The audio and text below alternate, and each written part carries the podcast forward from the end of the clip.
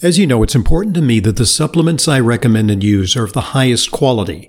That's why I stock the Protocol for Life Balance product line at my online dispensary, drhoffman.com slash protocol for life balance. Protocol for Life Balance offers a wide range of professional grade products using ingredients backed by strong scientific research. Among them, several stand out for their cardio health support, Cardio Triplex, Clinical Cardio 6, nattokinase, and ubiquinol. Each of these products takes its own unique approach to cellular energy production, maintaining normal blood fluidity, healthy immune response to normal biological stress, and maintaining blood pressure already within the healthy range. They're available from healthcare practitioners and they're available to you at drhoffman.com slash protocol for life balance. That's drhoffman.com slash protocol for life balance for more information and to order.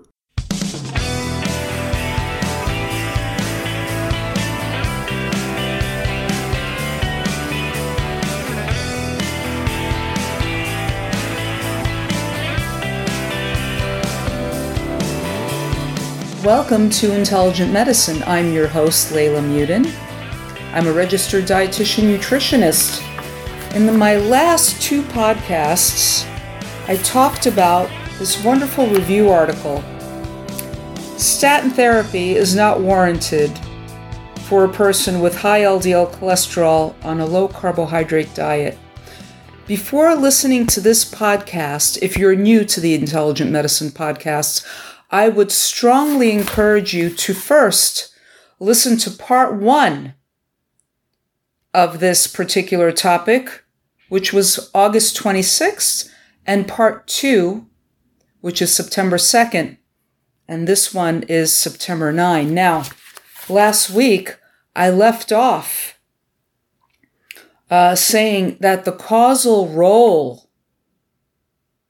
of cardiovascular disease is not all about the LDL cholesterol. It's more about the de- derangements in insul- that insulin resistance causes, that being the greatest risk. So there are a myriad of mechanisms whereby insulin resistance contributes to the pathogenesis of atherosclerosis, which is coronary artery disease insulin resistance related measures that are well established that, that are well established independent risk factors for cardiovascular disease they include hypertension that's high blood pressure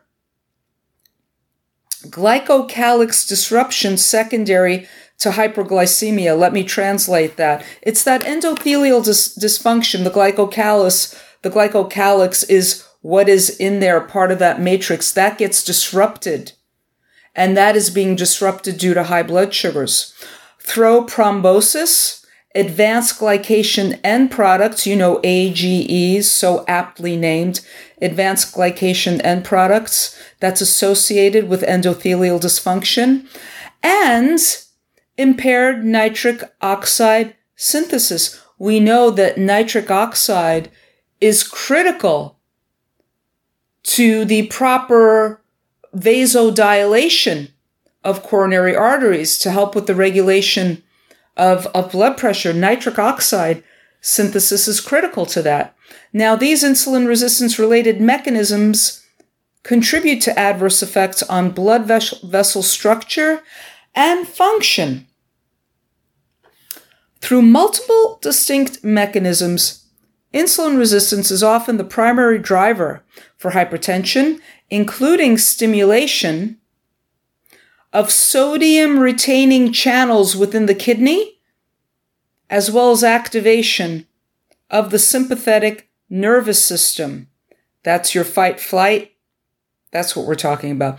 The chronic hyperinsulinemia that occurs concurrently in insulin resistance promotes chronically elevated epinephrine which elicits cardiovascular activation, including increased cardiac output and systemic vasoconstriction, that's the constriction of your blood vessels, as well as an enhancement of platelet aggregation, and that's what can cause thickening and clots. Insulin resistance associated hyperinsulinemia is also associated with cardiovascular disease risk through increased macrophage lipid accrual in blood vessel.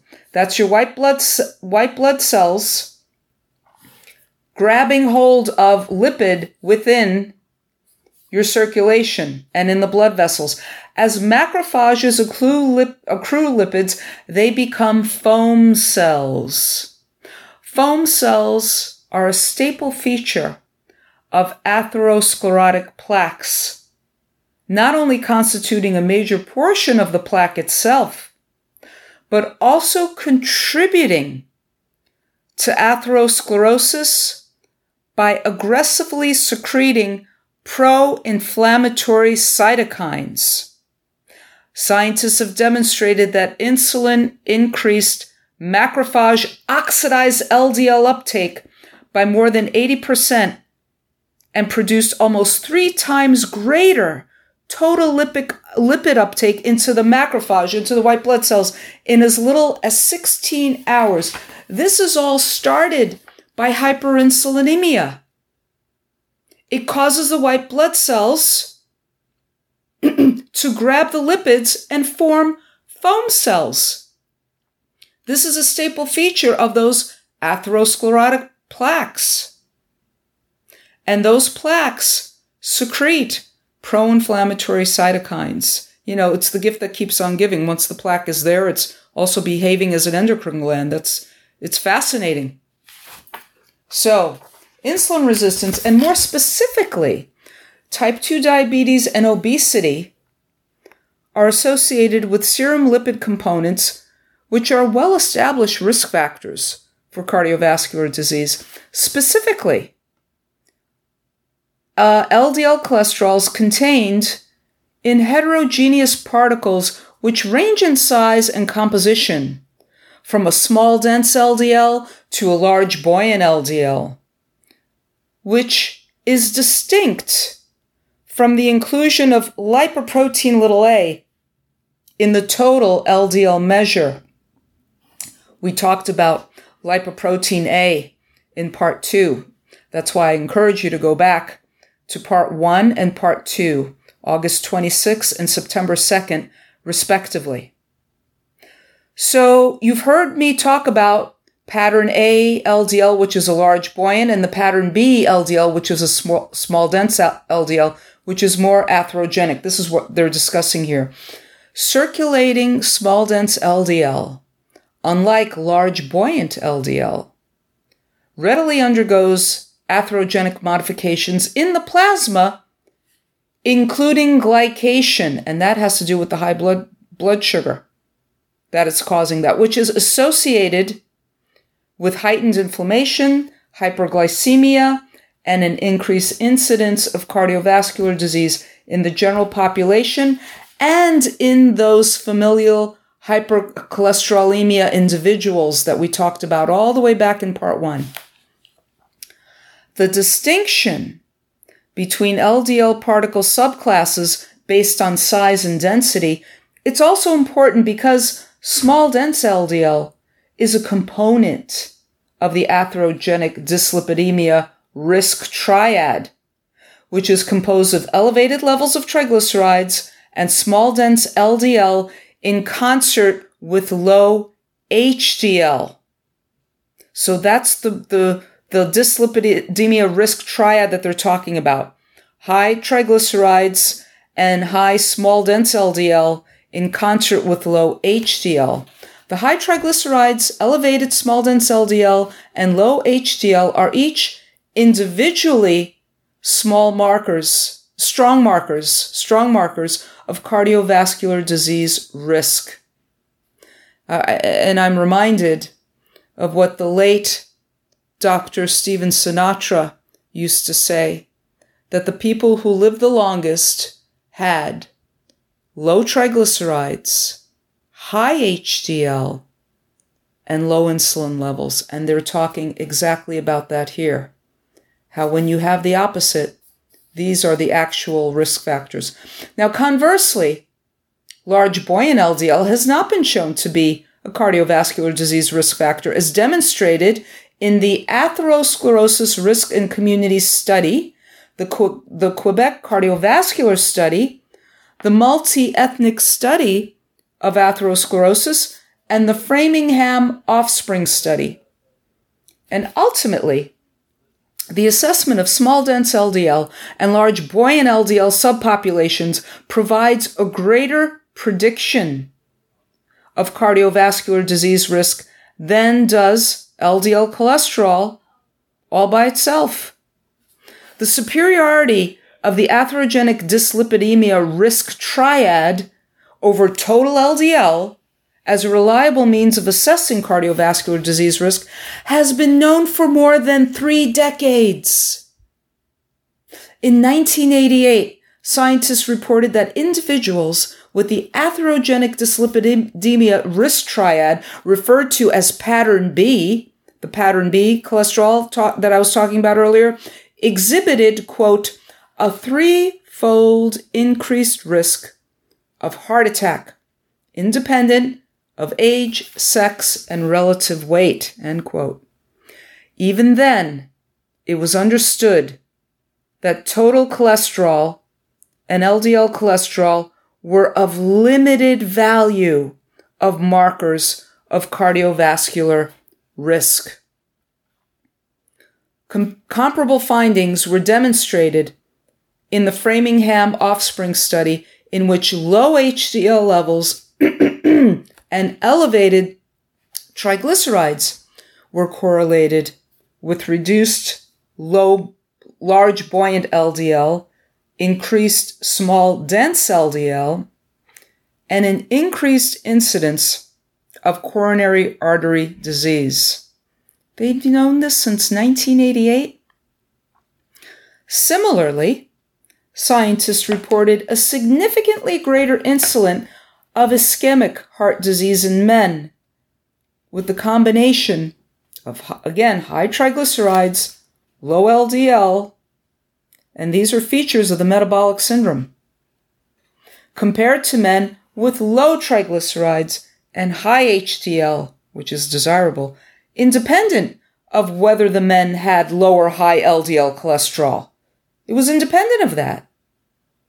Related work has been shown that an elevated triglycerides to HDL ratio is predictive of both a pattern B, the small dense LDL profile, and an overall increase in cardiovascular risk. Similar findings were reported by scientists who reported that high triglycerides and low HDL levels were associated with cardiovascular disease progression, which was independent of LDL cholesterol levels and lipid lowering treatments. In summary, the atherogenic dyslipidemia risk triad is far superior to total LDL as a measure of cardiovascular disease risk. They are actually saying what I've been saying to my patients who come in with their hair on fire. Oh, my cholesterol. Oh, my LDL. What am I going to do? My doctor wants to put me on a statin. So what I say that to them, if I look at their lipid panel and I see, yeah, there's a high total cholesterol, a high LDL cholesterol, but they have also very low triglycerides, like under 100. I'm talking about 70, 50, even 30 and they have a nice high HDL, definitely above 70, maybe in the 80s, I tell them you don't have a risk factor. And when they go further and they have their doctors do uh, an NMR or a VAPS test, that shows whether the LDL is small dense pattern B or large buoyant pattern A. And if they have large buoyant pattern A, it doesn't matter that they have high LDL. It's pattern A coupled with low triglycerides and high HDL. That risk triad is gone. It is gone, irrespective of a high LDL in and of itself. Now, in recent years, investigators have fo- focused on LDL particle number, you know, that ApoB, rather than LDL cholesterol is a superior measure of cardiovascular disease risk. This measure, however, has significant limitations. First, it is not limited to the LDL population, with LDL particles also found on lipoprotein A, an independent cardiovascular risk factor, as well as VLDL and IDL cholesterols, both of which are associated with triglycerides, another cardiovascular disease risk factor. And second, the preferential use of particle number rather than LDL cholesterol does not distinguish between particle types, the small dense LDL versus the large buoyant LDL, the lipoprotein little a, which have shown, which have been shown to be differentially associated with cardiovascular disease. So the appearance of a discordance between LDL cholesterol and total particle number, where the particle count is higher than expected, has been suggested to serve as a superior measure of cardiovascular disease risk than is LDL cholesterol. However, the discordance correlates closely with measures of insulin resistance. For example, metabolic syndrome and diabetes. In three representative trials, it has been recorded, it has been reported that the discordance between LDL cholesterol and LDL particle number was superior to LDL alone as a cardiovascular risk factor. However, However, patients presenting with this discordance had a higher BMI, a higher fasting glucose, higher triglycerides, an increased incidence of diabetes and hypertension, as well as lower LDL than those who were concordant. Hence, the discordance between particle number and LDL is merely a surrogate marker for atherogenic dyslipidemia. A dominance of elevated triglycerides, low LDL, small, smaller LDL particles, and insulin resistance. See, the particle thing, it's, it's very, very limited in this regard because it all stems back to the insulin resistance that causes the other derangements. So, Effects of, uh, effects of low carbohydrate diets on cardiovascular disease risk factors. Atherogenic dyslipidemia is prevalent in individuals with metabolic syndrome, prediabetes, and type 2 diabetes, which is currently afflicting millions of people in the US. More than we are seeing on paper, I promise you. There is more that is going undiagnosed. Chronic, chronic exposure to high levels of glucose and insulin are driving factors in the development of cardiovascular disease.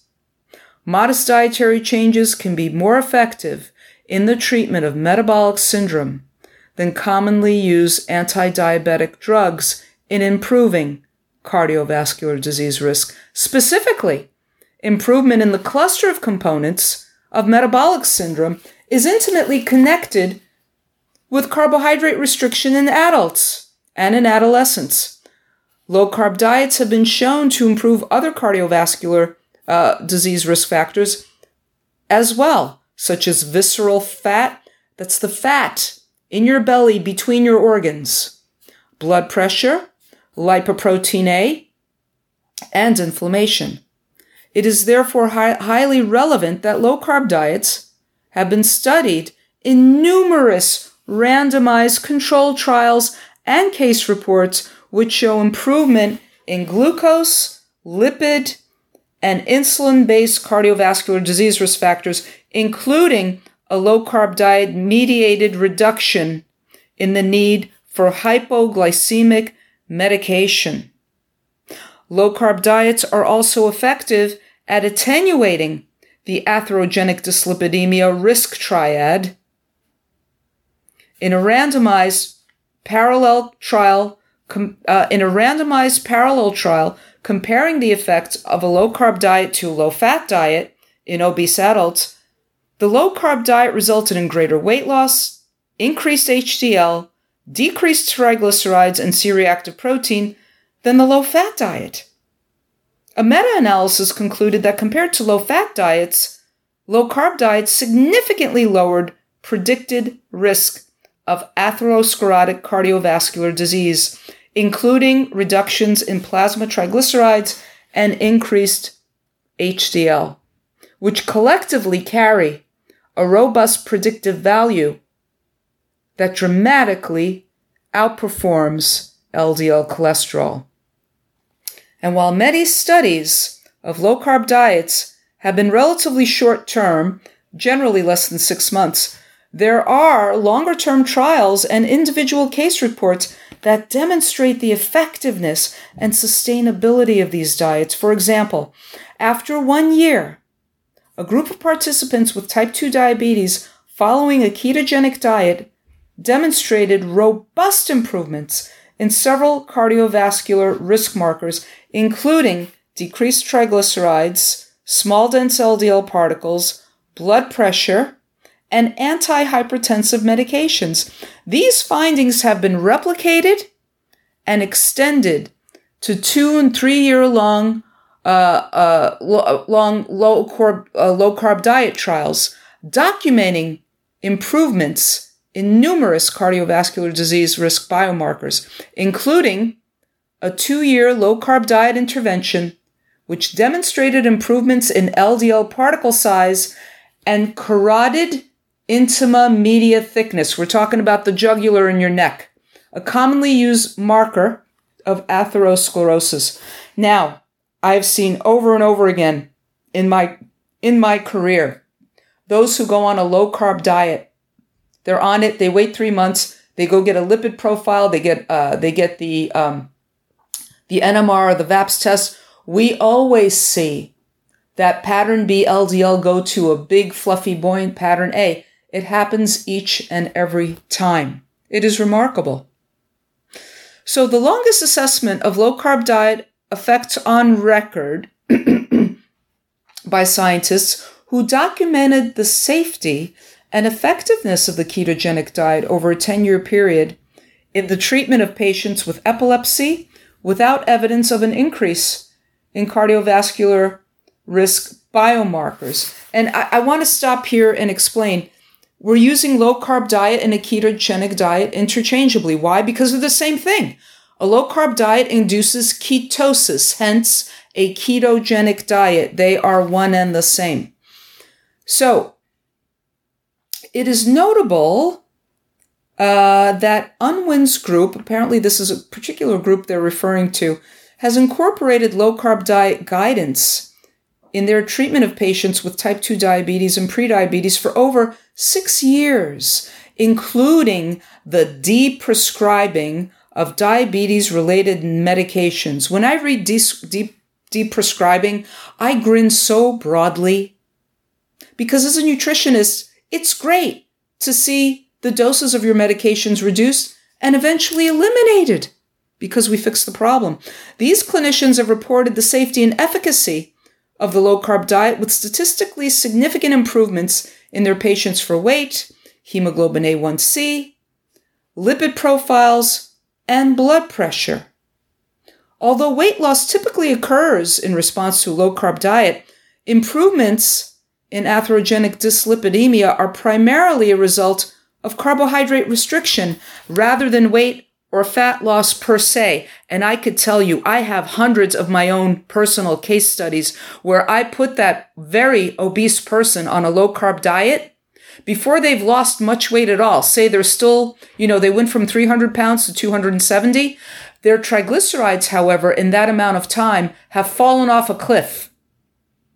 So those markers are already being uh, are already trending in the right right direction simply because of the diet, not because of a complete weight loss. The consistent and often dramatic improvements in these biomarkers in response to low carb diets is strong support for the view that carbohydrate restriction, independent of weight loss, lowers cardiovascular disease risk. Next week, I'm going to go into part four, where we're going to talk about those saturated fats on a low carb diet. That's what we'll be tackling in part four. I want to thank you for joining me on another edition of Layla Weighs In here on Intelligent Medicine. This is Layla Mudin, RD. I see patients regularly, along with Dr. Hoffman. If you require a nutrition consult with me but live out of town, there's no need to travel to New York City. I have telephone consultations with clients from all over the country please visit drhoffman.com for more information. And to set up an appointment, call 212 779 1744. That's 212 779 1744. I look forward to being a collaborator in your healthcare.